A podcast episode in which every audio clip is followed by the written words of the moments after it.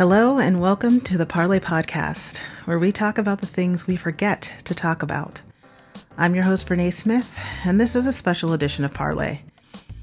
I know we were supposed to introduce the new podcast, The Kill Identity with Asta Kill, but with recent events, it seems like we got to talk about something very important. I'm not excited to talk about this, um, but today we're going to talk about COVID nineteen. Uh, it is Monday, what is today's date? March twenty-third. And my county just went on shelter in place, which is pretty scary. And I know many of you are in similar situations. Um, and we're social distancing and we're washing our hands and we're doing all these things. And this whole crisis has brought to light for me some major gaps in our system and some major um, problems that I'm seeing in our society. And it almost feels like it's time for a factory reset on all levels. So let's talk about it. Let's parlay.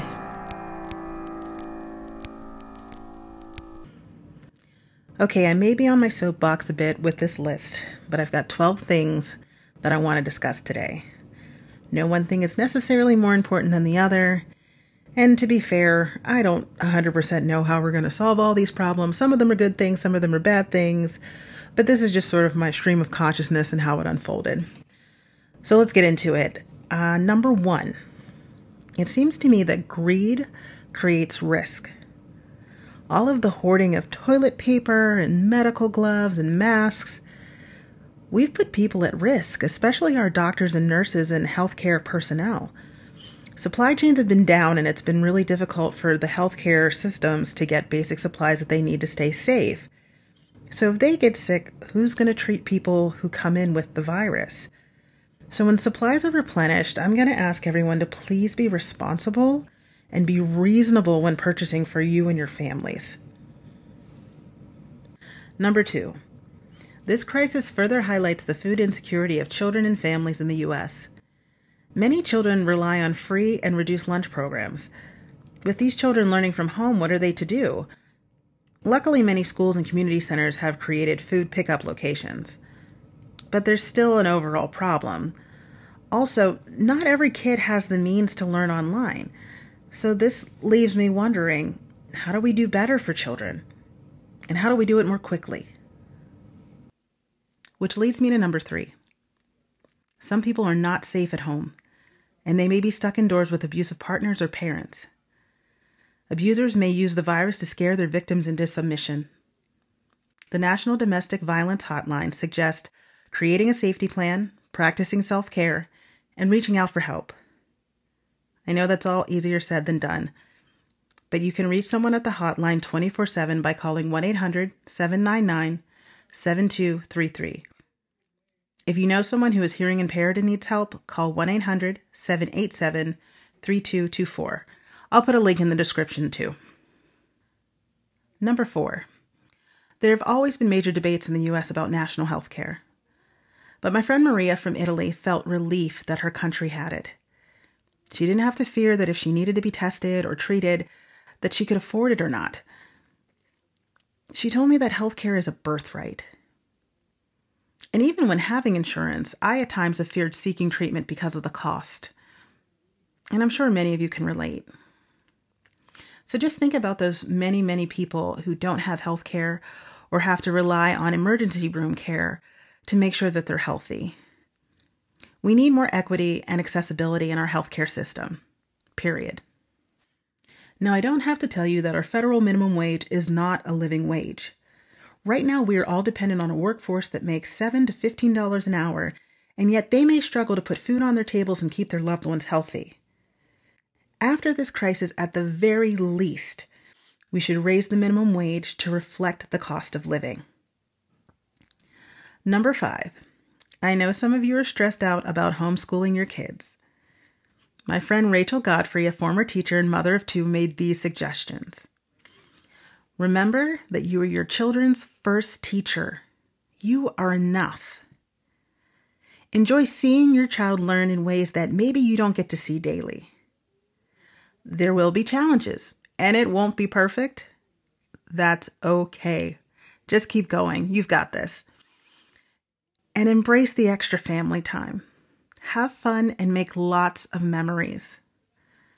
This could actually be a really special time for you and your family. I know it's scary outside, but inside, you know, lean into that love and lean into the struggles that you'll have together getting through their education. Also, consider sending a word of thanks to your children's teachers and paraprofessionals. Remember that they have your little darlings plus twenty or so more children, five days a week, nine to ten months out of the year. They really do deserve our praise and probably a pay increase. Number six, some of you might be experiencing real and true anxiety and depression for the first time. It's okay. This is a very scary time. It's very normal to feel anxious. It's very normal to feel depressed. Now, the people you're with may not be feeling these feelings, so I want to encourage those people to not judge other people's feelings, to tell them that there's making stuff up in their head or that there's nothing really wrong with them. That's not really the language you want to use when someone's struggling through some mental health stuff. But I want you to think about your brain as an organ. If you had trouble with your heart, if you had trouble with your kidneys, you would treat that, and we would treat the organ when it's misfiring. Same thing with mental health. So we want to give it the same respect that we would give cancer or diabetes. And if you're struggling at this time, please, please, please reach out to people. Reach out to your friends and family. FaceTime with people. Uh, do little quizzes online. You know, get your get your mind busy. Do some Sudoku, things like that. And if you are seriously, seriously struggling, I mean, you're in that dark place, you're having thoughts of self-harm, I want you to call the National Suicide Prevention Lifeline. The number is one eight hundred two seven three eight two five five, and I will leave a link for that website in the description as well. Number seven, do not forget to take care of your body too. Whether you're feeling blue or not, if you're able, get outside, or at least open your blinds and get some sunshine when you can. Your body produces vitamin D in response to sunlight, and vitamin D supports immunity functions and aids in depression. Also, keep hydrated, keep drinking that water, watch your caffeine and sugar intake. It's really easy to get into the coffee groove or the sugar groove when we're, you know, binging our Netflix shows. Uh, don't stay up too late. You know, it kind of can feel like an everlasting slumber party, but take your butt to bed, get some rest, move and stretch your body. Also find a really good supportive chair if you're working from home. Maybe trade up your chairs, work at your dining room table, work at your desk, work at your couch a little bit, but watch that. Those soft surfaces are not meant really for work functions, and they can start to make our bodies feel a little weird. Also, please, please, please, for me, bathe your body. We keep talking about washing our hands and making sure that we're using hand sanitizer and things like that. I know it's tempting while you're working from home to not shower as much. Please shower, bathe, whatever you do, put soap on your body, bubble it up, sing in the shower, do whatever you need to do, because we're all having to run to the stores and pharmacies. Your body's just a big hand. Keep it clean. Keep us all safe. Okay? Number eight, say thank you. I've started thanking grocery and pharmacy workers the way that I thank military personnel. Essential business workers are out there on the new front line, making sure that we can feed our families and sustain our health. So thank them. Tell them you appreciate them being there. Trust me, they need to hear it. Number nine, please drive safely. I've seen people driving more recklessly since there are fewer cars on the road. Many of us are just trying to get our supplies that we need for our families or our prescriptions. There are other people out there trying to get to work because they're part of that essential business workforce. Medical professionals do not need us in the hospital right now because we have a car accident injury. So let's keep each other safe, huh? Drive responsibly. Number ten, pay attention. While everyone is looking at COVID nineteen, local, state, and federal government officials may be passing things that could be detrimental to us later. Stay aware and read up on more than just the virus. Number eleven, creativity is blooming, and I love it. So many of you are creating art right now. I'm seeing great jokes. I'm seeing interesting craft projects, including sewing masks to help the medical community. That's something my mom's doing right now. Massive puzzles. Some of you got into those five hundred, one thousand piece puzzles. Those are amazing. FaceTime wine parties, which are super cute. Uh, baking and new recipe videos. Theaters are going online to present things. Museums are going online to give virtual tours.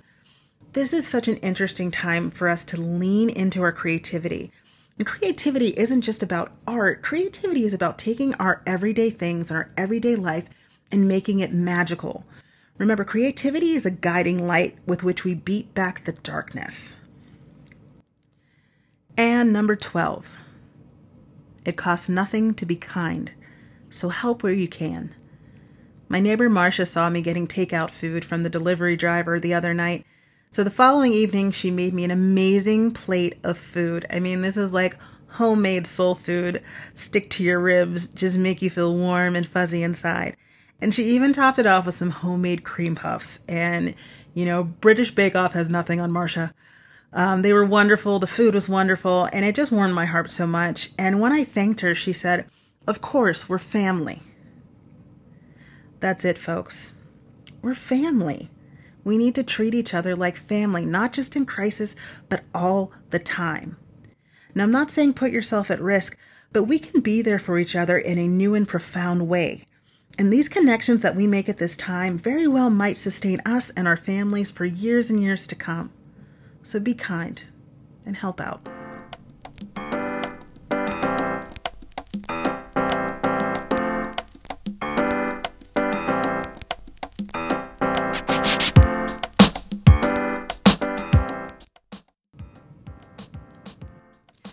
So that's my twelve.